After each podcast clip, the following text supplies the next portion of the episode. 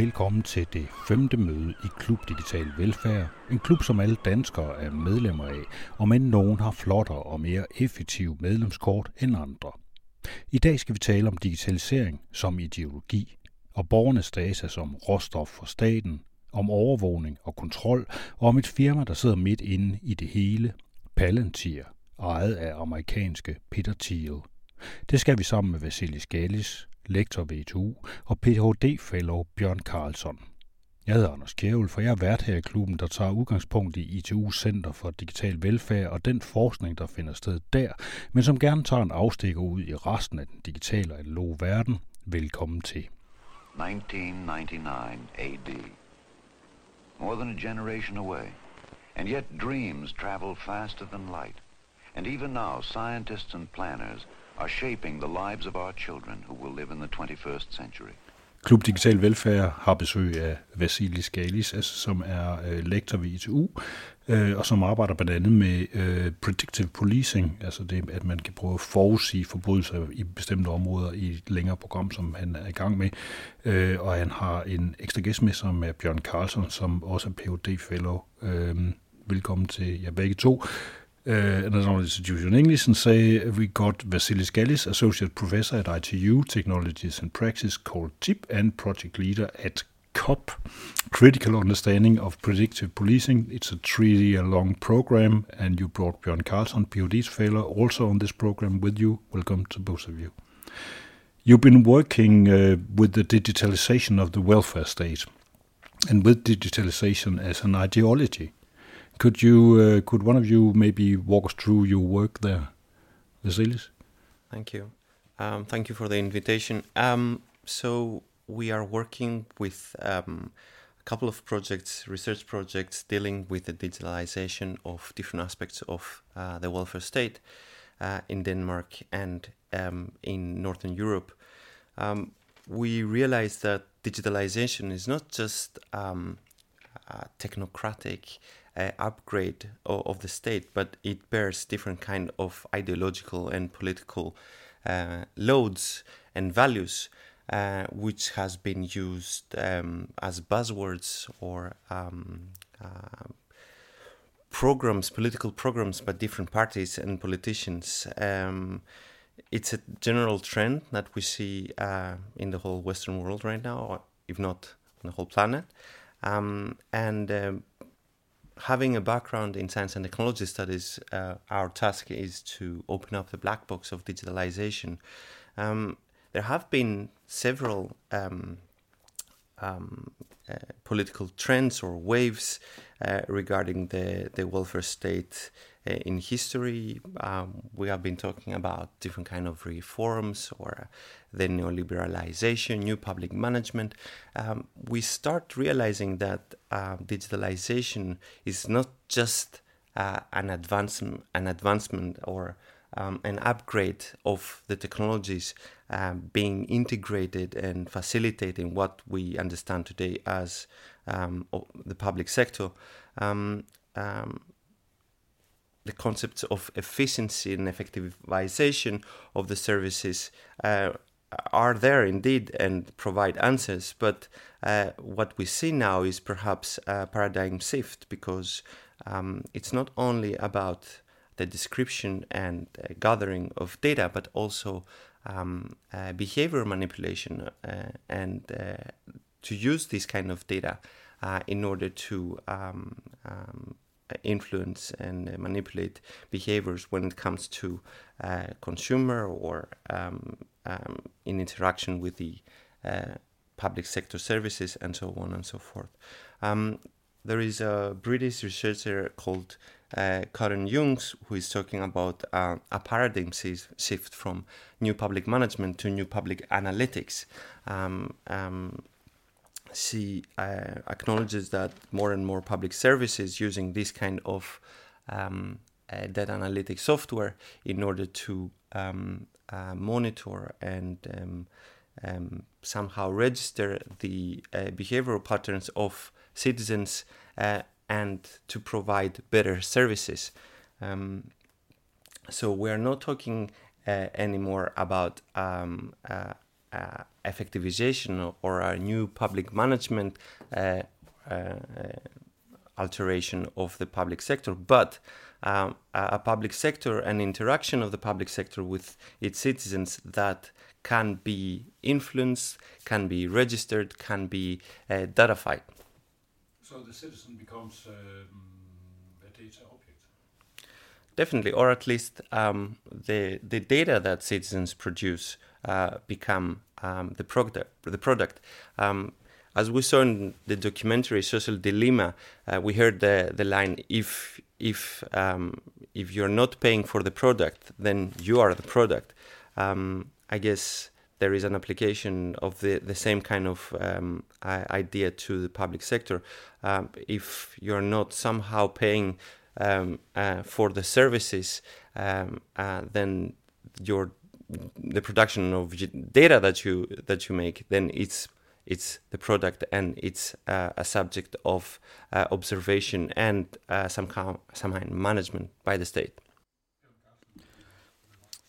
It should be noted that we can always see a sort of paradigm shift in how different uh, different ways of, um, of producing by particular companies become a sort of model for the entire world. So back in the 30s and, and, forward, we see that Ford is the model for which a whole world is built, essentially. You see everything in the same kind of vein of the conveyor belt, the production line. And you can see that in hospitals, how they were organized. You can see it in schools and so on. And now, the company that is like the model for the world is Google. And that you can see that sort of logic reproduced all throughout different parts of society.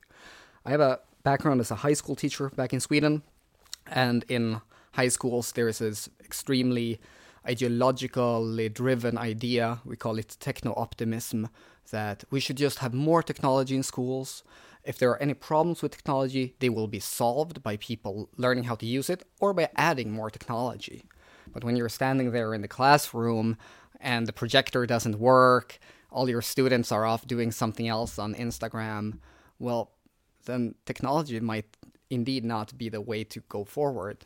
It might be the issue that we, use technology or add technology just as a kind of uh, ideologically driven uh, product rather than it you know necessarily actually aiding us in our society so i think those are things that we see all throughout uh, the world essentially so you're talking about that. So the, the world is becoming Googleified, or Googleified, or whatever we can call it. What what you told me about the Swedish uh, uh, digitalization uh, process seems very familiar to what is happening currently in Denmark. Uh, the techno optimism side.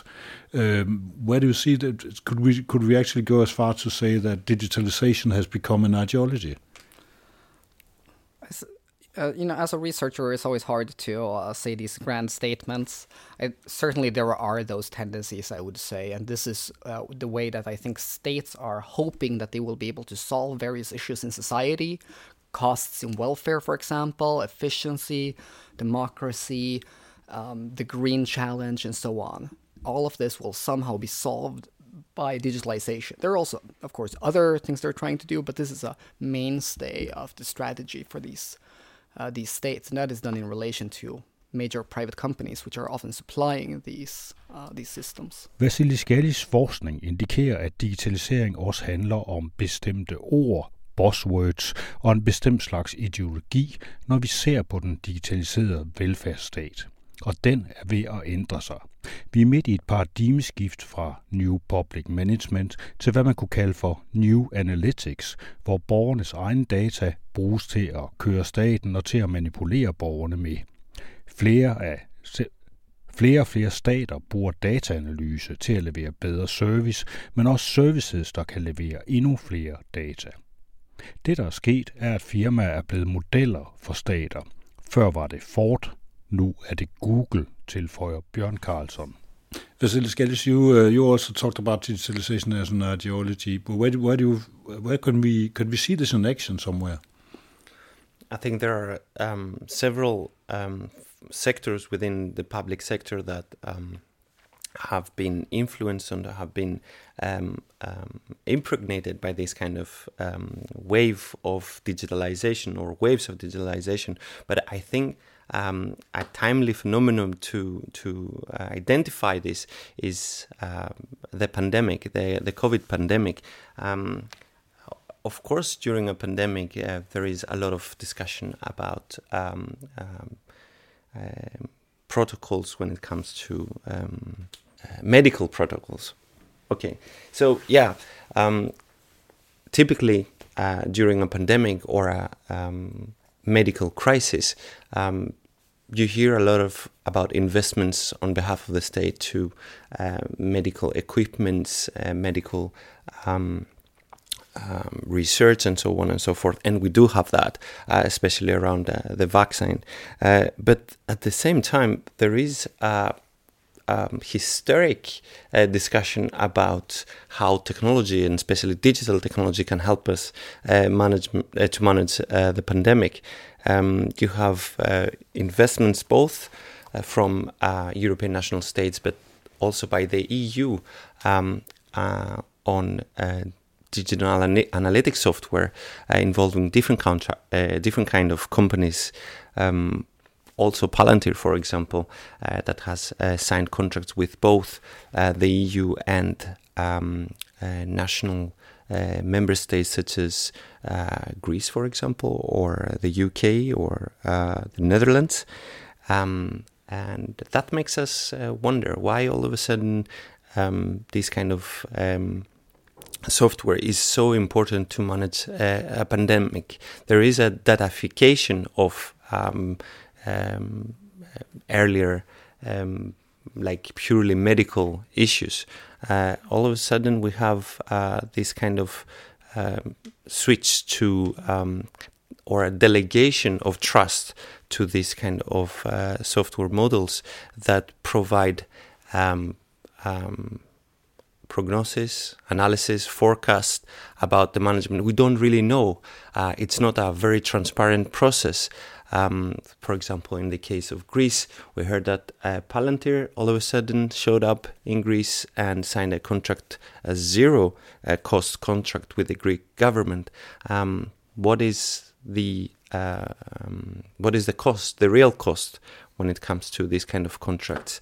Uh, what happens to data privacy and uh, sensitive data, medical uh, data? Um, who has been profiting and how in this kind of contract. So. Um, yeah, I think the pandemic is um, is a very typical example of um, uh, a scientific problem. Uh, to use uh, modern uh, terminology uh, that has been uh, adjusted to something um, that has been is being managed managed now in in, in a way that uh, indicates that we have a paradigm shift. Uh, it's subject to data analytics and forecasts uh, through uh, the use of software um, produced by um, tech giants that uh, all of a sudden populate public debate or um, serious um, global uh, crisis in a way that it's not even transparent we need to get. Uh, you mentioned the company Palantir. Uh, for the people who don't know what it is, uh, except some might know that it's also a term from uh, from Lord of the Rings, uh, actually, where it's this. I think it's a it's a kind of a, a round uh, sphere that contains some. If you look into it, you can see the future. Uh, I'm not sure if I'm doing this correct. Maybe you can uh, you can enlighten us here. I think I'm the Lord of the Rings expert in this uh, podcast. the Palantir Seeing Stones essentially function as a as a sphere that you look into, and then you look out on where the other sphere is. So it's a sort of um, it's a way to view something from afar, and uh, these are then you know part of the Lord of the Rings story where the the evil overlord Sauron uh, has a contact with uh, the wizard Saruman. Maybe we should leave the Lord of the Rings analogy for now, but it is an interesting thing that we see that Palantir you know plays with this idea and uh, of course somehow relates to the concept from Lord of the Rings. Yeah, and what do they do? they are um, are a company run by uh, the American billionaire Peter Thiel, uh, which uh, essentially is a data company, so they supply different sorts of data analytical tools. In our case, we are interested, of course, in a program called Polintel, which is bought by the the Danish police, which allows them for um, essentially advanced data analytics. Uh, you can compare it some functions of it to a, a, Google system that runs across different police platforms. But it also allows creation of different graphs and of collecting and analyzing large kinds of data. As Vasilis pointed out, they also do very different things, such as, for example, they make software that allows states to somehow interact with the corona pandemic. And they have a, a checkered past, you could say. There's uh, been various criticisms of Palantir from civil society uh, and being involved in the so called Cambridge Analytica scandal, where they uh, utilized Facebook data from large cohort of Americans that they then used to swing the election uh, to the side of um, Donald Trump. Uh, Vasilis, um, part of the digitalization we were talking about is in law enforcement uh, in general, all over the world. Uh, what is getting digitalized uh, of law enforcement work?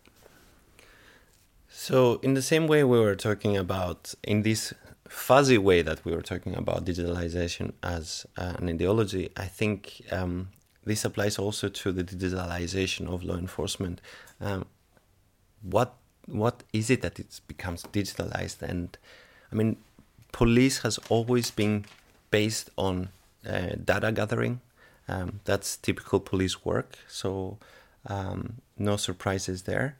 What is being digitalized is uh, the integration of different kind of databases that uh, the police is using.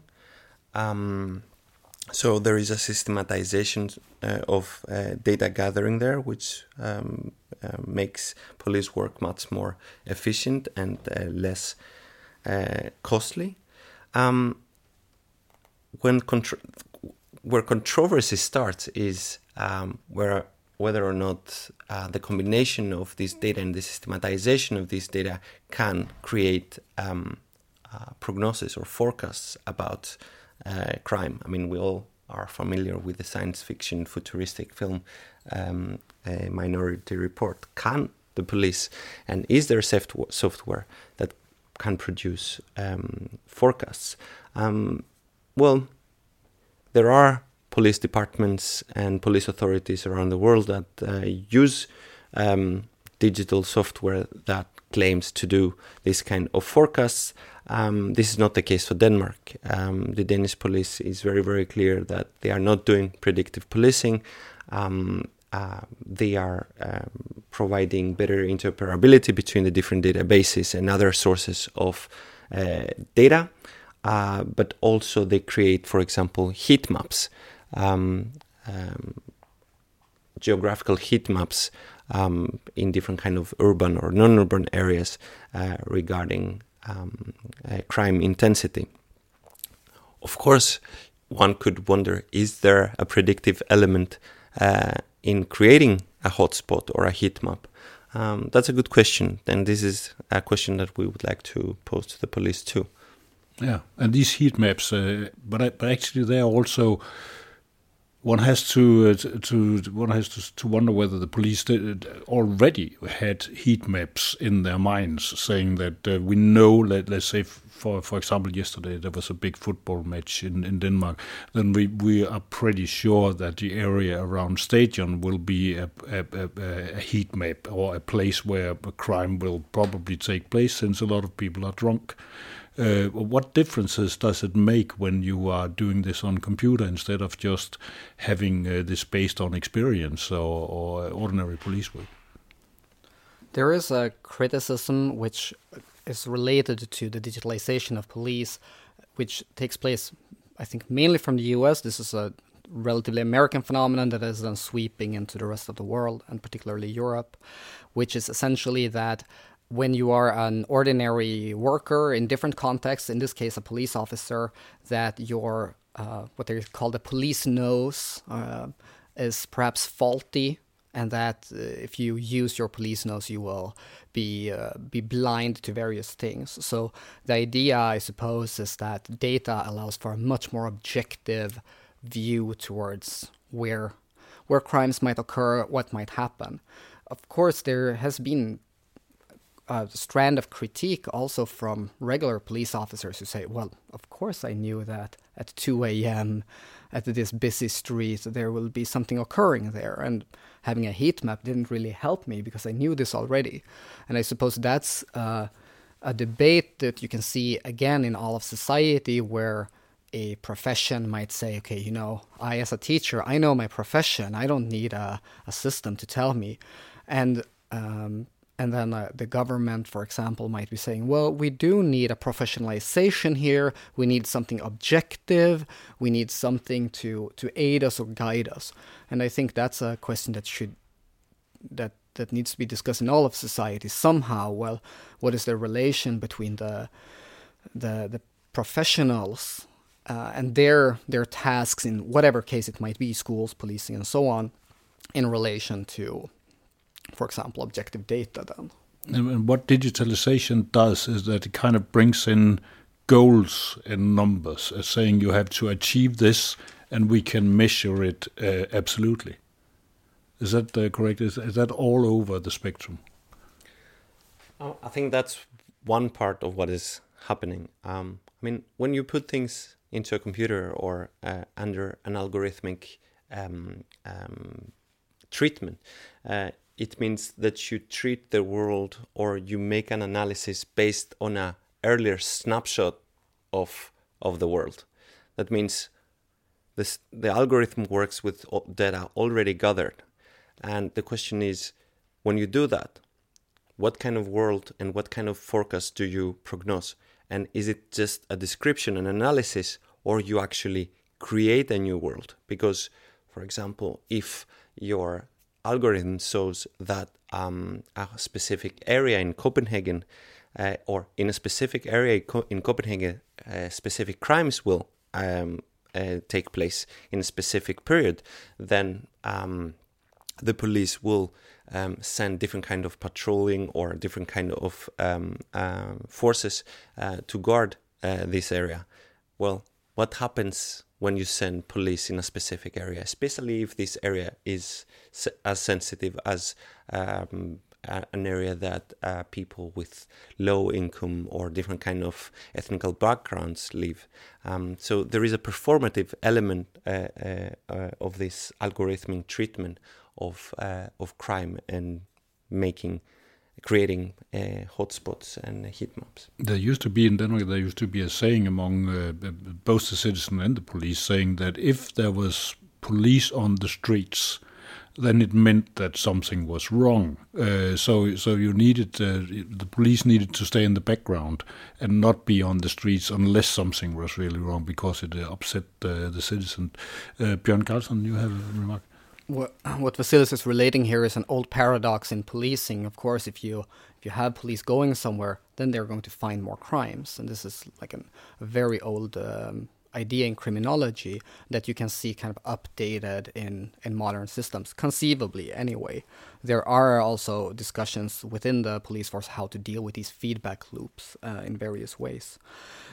What might be interesting to to think about is also the relationship again between the kind of quantitative data development, if that ever also means a sort of shift in some other way to something qualitative.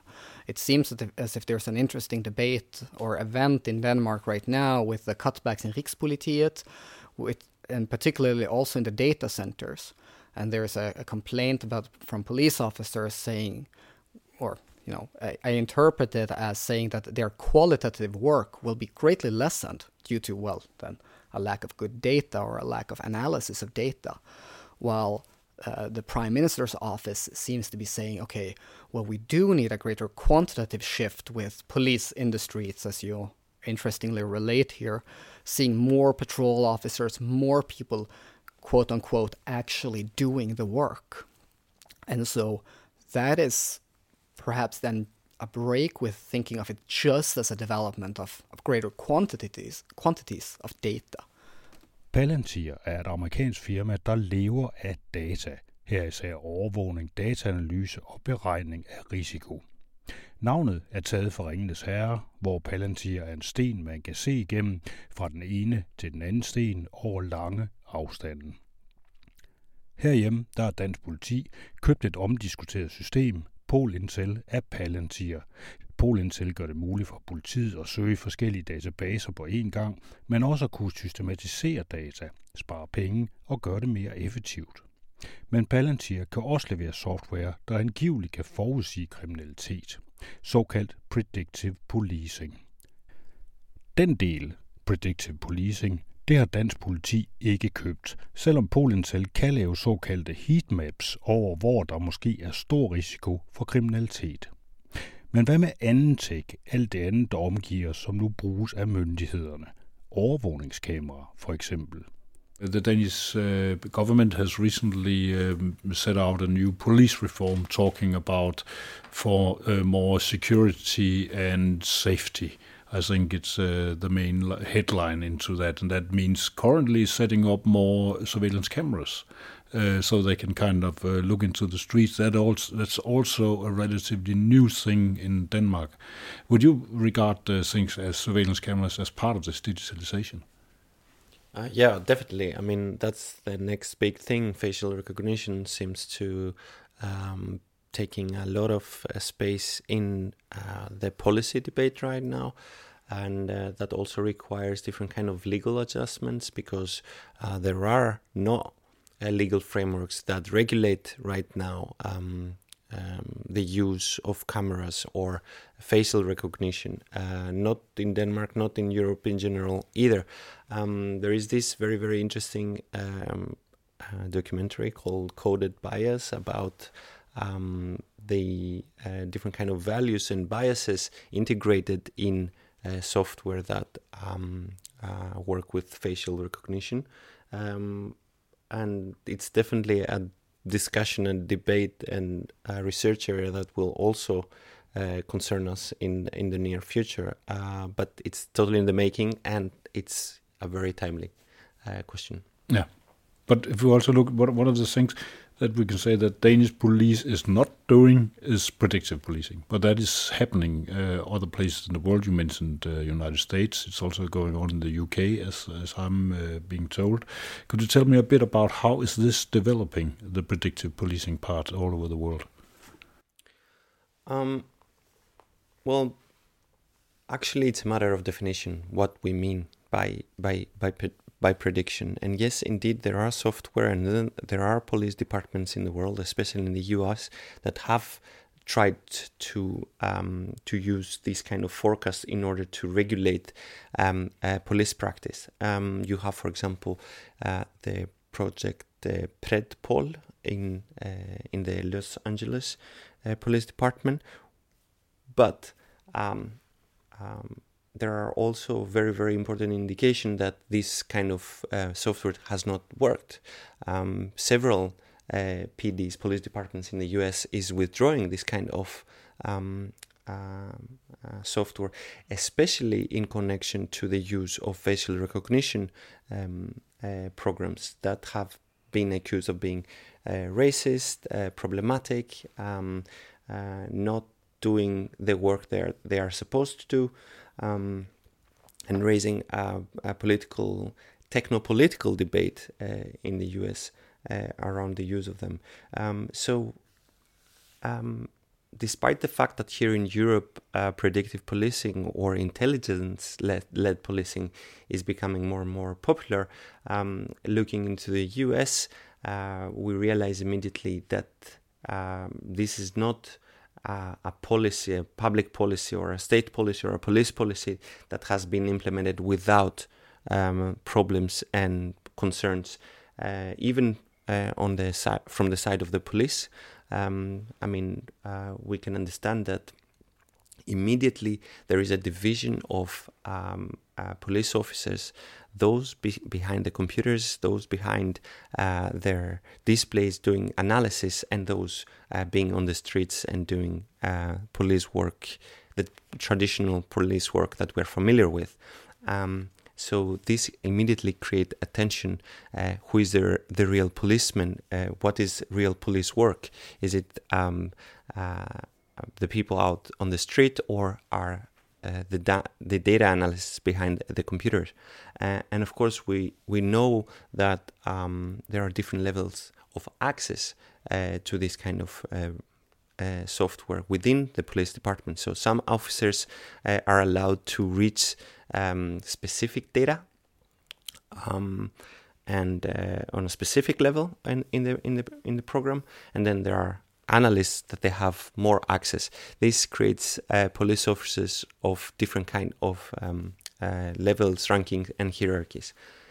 The other big issue, which is under controversy and debate, is of course uh, data privacy and uh, um, personal data protection. Um, we have the GDPR, but uh, of course, um, these are new software, these are new phenomena, and um, we don't really know what is happening and how states or civil society organizations related to human rights and data protection will um, um, react.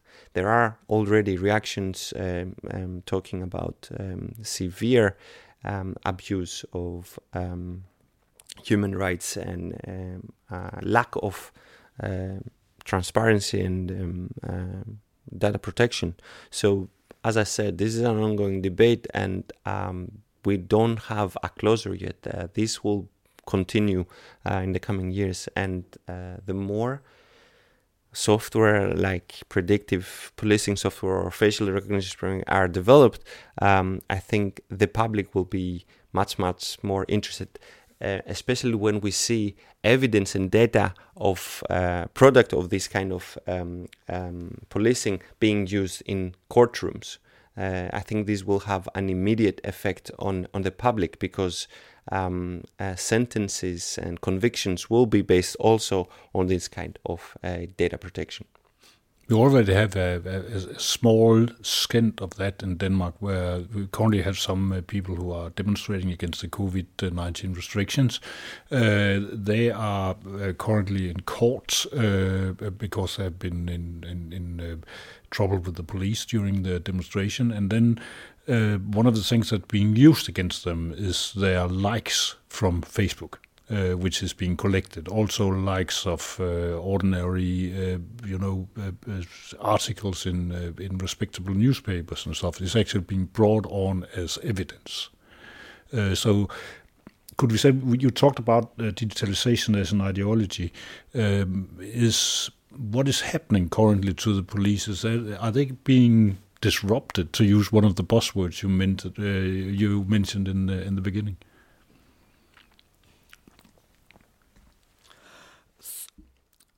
it seems as if there is a development which uh, mirrors what we were saying before, which is to say that there's a push for intelligence led policing or big data policing. There are different terms for what is relatively similar things. That is to say, a sort of professionalization of police run or driven by big data. Um, it might be debated to what degree this is actually efficient and to what degree this is, yeah, again, a kind of overarching ideology or idea. There are different uh, there are different cases where we've seen a lack of efficiency, for example. Uh, Danish police said that they would solve the murder of Emilie Meng uh, by using Polintel, something that hasn't been the case, and it was announced at some fanfare. But you know, unfortunately, that murder is still is still open. Uh, I think police are aware, well aware also that uh, are one of the reasons why they avoid the use of, uh, of the term predictive policing is because of the lack of data in Denmark. Denmark is a small country. Very few people get murdered here. There are maybe some trends, like such as traffic crimes or or similar, but I think that is also a, a, reason. It's not like in Chicago where there's a lot of murders every year, and that you can perhaps find some correlations.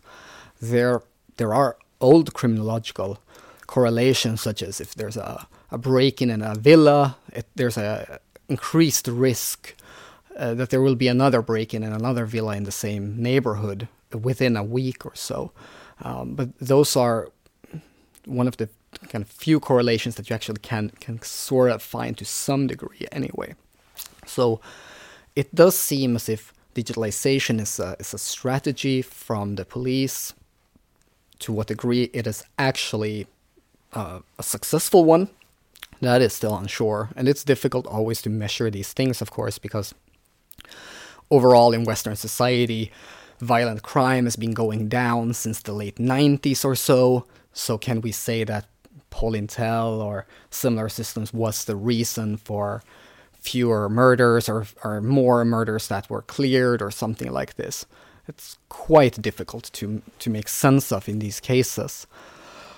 um, and then there is also, as I mentioned before, a kind of counter push from a political side right now, which seems to be saying, well, we shouldn't be messing around with a bunch of computers all the time. We should rather be in the street where Mr. and Mrs. Denmark can see that the, the police officer is there, and if something happened, they could they could be on route right away.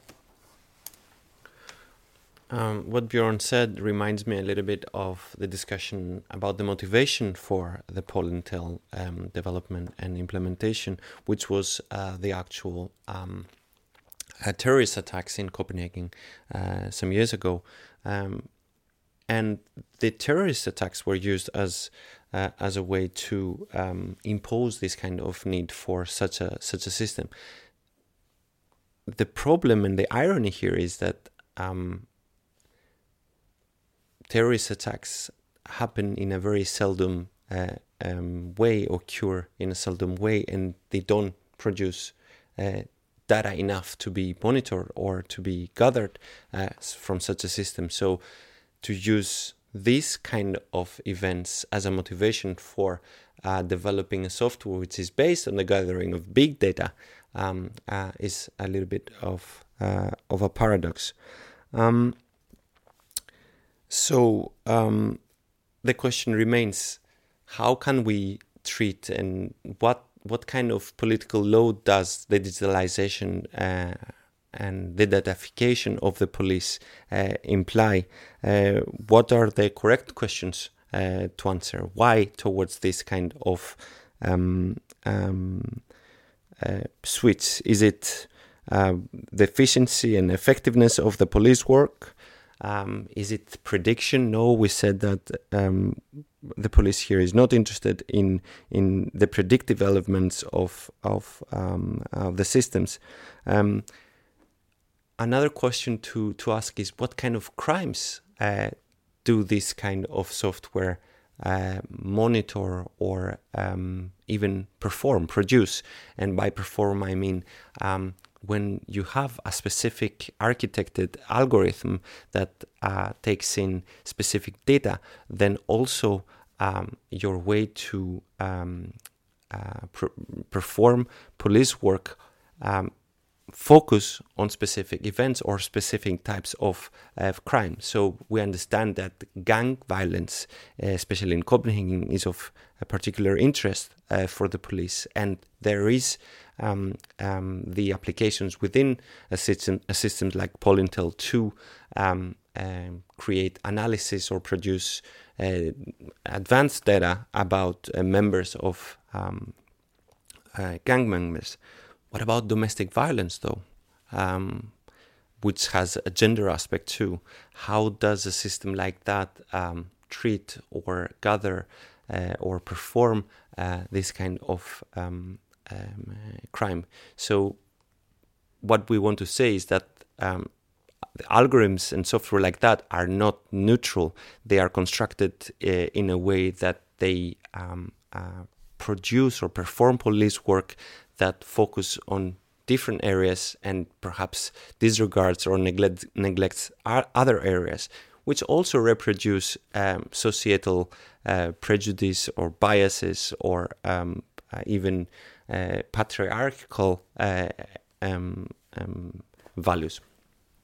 So the uh, the country is uh, every country is, is, changing because of uh, of digitalization, and uh, it, it is changing. In but but who is the drivers behind the change? What kind of values are who are pushing these values you're mentioning? Uh, that's a very very difficult question. It um, is. Um, I mean, of course, there are pioneers, political pioneers, and technological pioneers. Um, we do live in a capitalist society, and um, the uh, the prior movers have been um, people in power positions, um, um you know, big top capital and um, states uh, are merging into research uh, consortiums or research efforts that promote ideas and uh, models for uh, global governance or local governance or national governance. Um, we have uh, a model of a constant public-private partnership. We saw that even during the uh, the pandemic. Um, so I don't want to sound like a conspiracy theorist here, but um, uh, um, yeah, it has always worked like that. Uh, people and um, uh, individuals, but also political organizations and uh, private companies uh, in leading positions have been setting the tone. And uh, as I said before, there are indications of paradigm shift. Uh, uh, Shoshana Zuboff is talking about a new mod, a new capitalistic model. She's calling it um, uh, surveillance capitalism. Uh, we are not talking anymore about, uh, you know, um, uh, a class struggle about who is owning um, the the means of production or um, who can control the means of production, but also we are moving into an era where data and information that people produce become a new commodity.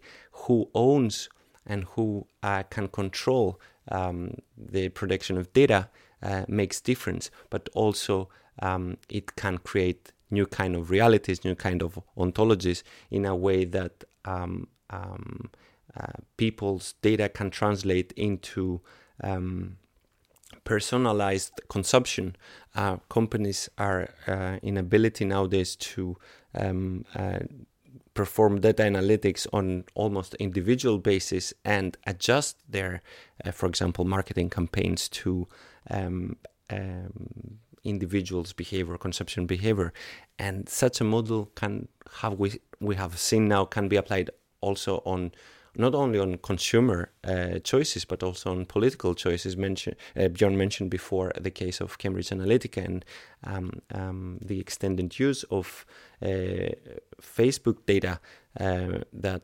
um, uh, Cambridge Analytica used in order to manipulate uh, the political choice of millions of Americans. So um, everything is possible, and with this plethora of data being produced by us and given to uh, both private companies but also states for free and easily, um, yeah, anything is possible. Do you have anything to add, Bjorn? I think it's it's also interesting that we as uh, individuals living in this digitalized society we produce massive amounts of data and of course that is why all of this can happen yes there there have been digital structures built by the likes of facebook and google and so on people participate in these to a, a mass extent and produce enormous amounts of, well, big data, quite simply. And that is also a driving force behind all of this. Perhaps in the case that you related to these corona demonstrations, where people, well, produce some form of evidence against themselves in a in an arena that they might feel or, or believe to be private, their Facebook account or what have you, uh, but which is then transformed into evidence in court there was a few months ago an extremely interesting New York Times uh, series of articles where they had, with very little degree of effort, bought uh, ad data from from some major ad companies which sold the telephone data of Americans, and along with this data, together with um, just a few other data sets, they could uh, follow Donald Trump, from wherever he left, also on covert journeys. They found uh, U.S. soldiers abroad uh, who were staying in um, in uh, army camps that weren't on any map. They found also very strange army or what is possibly army camps all around the world. Uh, major journalists, they found activists, and so on. Uh, and I think this kind of shows that as we just bring our phone with us around the world and around our lives, this produces a data trail that is then used by by companies, for example, and by by law enforcement. Uh, this is, of course, an incredibly important tool for for the police, since well, nowhere before in human history has so many people essentially had a, a tracker on them, uh, and I think this is a a major reason why we're also seeing this development because well, there's simply just a, a lot of data, but of course, it doesn't mean that there will be no crime in the future, that this minority report situation will be the one that we see. Um, after all, you could simply leave your phone at home if that was the case. And the murder of Emilie Meng is still unsolved and so on. So we shouldn't conceive of this as a, a panacea for just this incredibly efficient law enforcement, uh, because apparently it, there are still crimes in our societies it might also be worth to note that there's a, always an ongoing debate around these these uh, systems and situations that I think sometimes are posed to police, and I think that is the the wrong thing to do. These discussions are more a political discussion that should be held in all of society with with politicians, interest organizations, and common citizens. Because the most efficient uh, thing we could do in terms of law enforcement would be to constantly be recorded by by the police or and by the state in general, then we might have a situation where there's no crime. Few of us would accept going this far. And so there should be a more general debate. Well, where is the line? Is there a line? How far should we accept these different points of data, these different points of access, and so on? And that is, I think, a, a discussion that that I think is a, a, debate in the public that should be more actualized because it occasionally becomes quite technical or related to mm, post to police who are after all civil servants. They they have a job to do. They want to do it as efficiently as possible.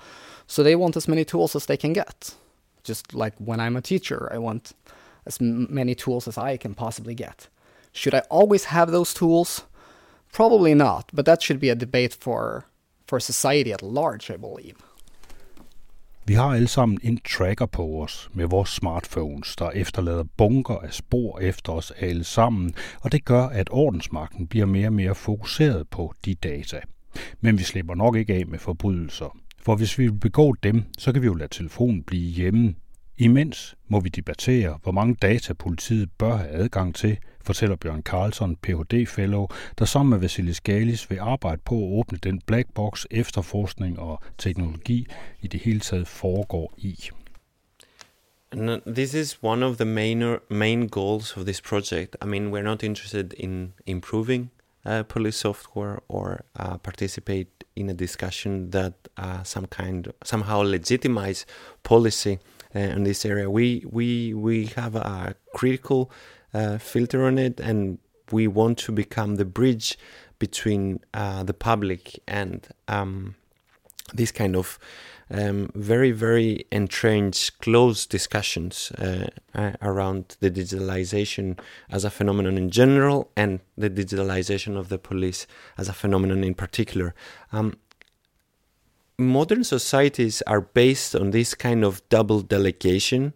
So we have the political delegation to our elected representatives, but at the same time, we delegate a lot of power and mandates to experts.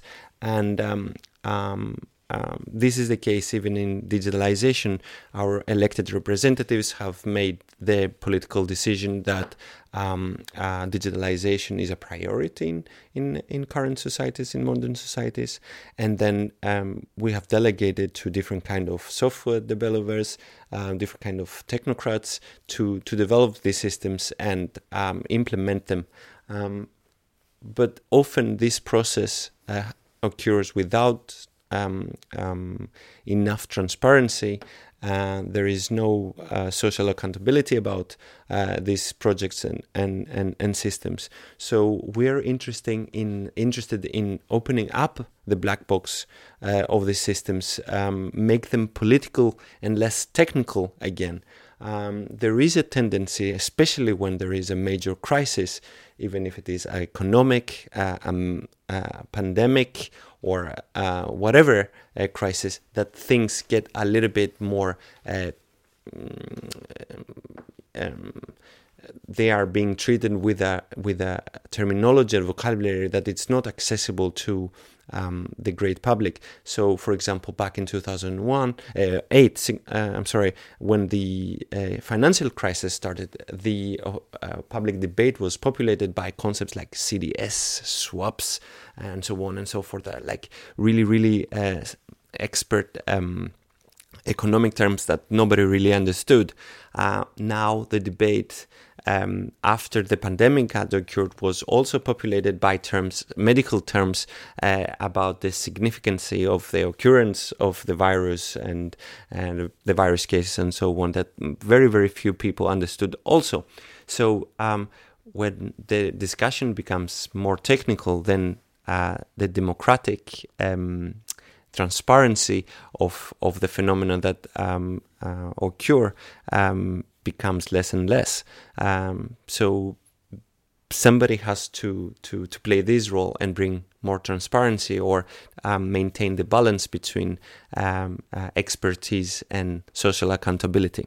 And this is what we hope we're going to do through this project.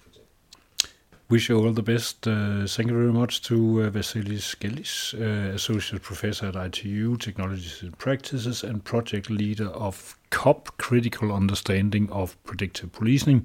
You're going on for three years, and uh, with you was uh, Bjørn Carlson, PhD Fellow, also on this program with you.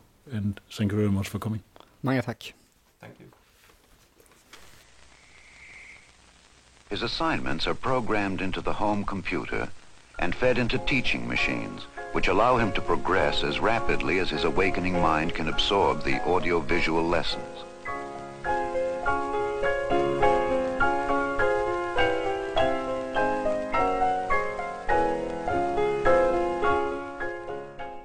Her til sidst skal vi lige endnu en tur til den her prisuddeling, som hedder Libra-prisen.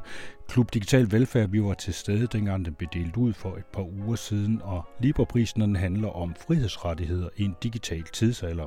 Den gives til en person, organisation eller virksomhed, som har gjort en særlig indsats for at fremme menneskerettigheder, demokrati, åbenhed og gennemsigtighed i den digitale tidsalder. I år der gik den, som man kunne høre i sidste uge, til Margrethe Vestager. Men der var også en anden, der modtog en pris. Det var tilsynet med efterretningstjenesterne, og en eller flere whistleblower for en række afsløringer af et hemmeligt samarbejde mellem USA's NSA, National Security Agency, og Danmarks FE, Forsvarets efterretningstjeneste. Der røg et par chefer i Forsvarets efterretningstjenester, eller de blev i hvert fald sendt hjem, det var en gang sidste år, og i forrige uge, der røg låget så af igen i sagen, da DR kunne afsløre, at Forsvars efterretningstjeneste har lavet NSA spionere mod blandt andet vores nordiske broderlande og Tyskland gennem danske internetkabler. Til stede ved den her prisuddeling ved Libra-prisen, der var ikke de her hemmelige whistleblower, som har været med til at starte det hele. Til gengæld var Michael Kistrup der. Han er formand for tilsynet, og han han gjorde bare sit arbejde, som han sagde. Jeg skal ikke bruge øh, lang tid.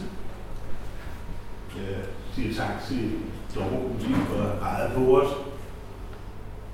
Jeg siger i særdeleshed tak til vores sekretariat, som har begået et meget stort arbejde øh, med at arbejde med det her. Og så øh, egentlig har jeg bare en, en spørgsmål, fordi øh, vi har så set bare gjort vores arbejde. altså, og, og, øh, og det er selvfølgelig dejligt, at, øh, at der nu kommer fokus på det, og der er nogen, der værdsætter det. Øh, men det var sådan set det, vi sendte verden for at gøre, nemlig at, at holde øje med og afgive beretninger, når, øh, når vi ser noget. Jeg jo ikke sige noget om, om det, vi konstaterer og vi læser og hører, det står i de årlige øh, årsberetninger, øh, og de afgives efter meget, meget nøje øh, drøftelser, øh, og hvor vi diskuterer næsten hvert ord, der står. Så jeg kan faktisk ikke sige noget om det. Så øh, jeg synes bare, at jeg vil stoppe her og sige, sige tusind tak. Det var dejligt, at, at øh, det er blevet værdsat. Øh, og jeg er sikker på, at jeg vil så sige, at der er også kvinder der i tilsynet. så, øh, øh, så tusind tak for det, og tak.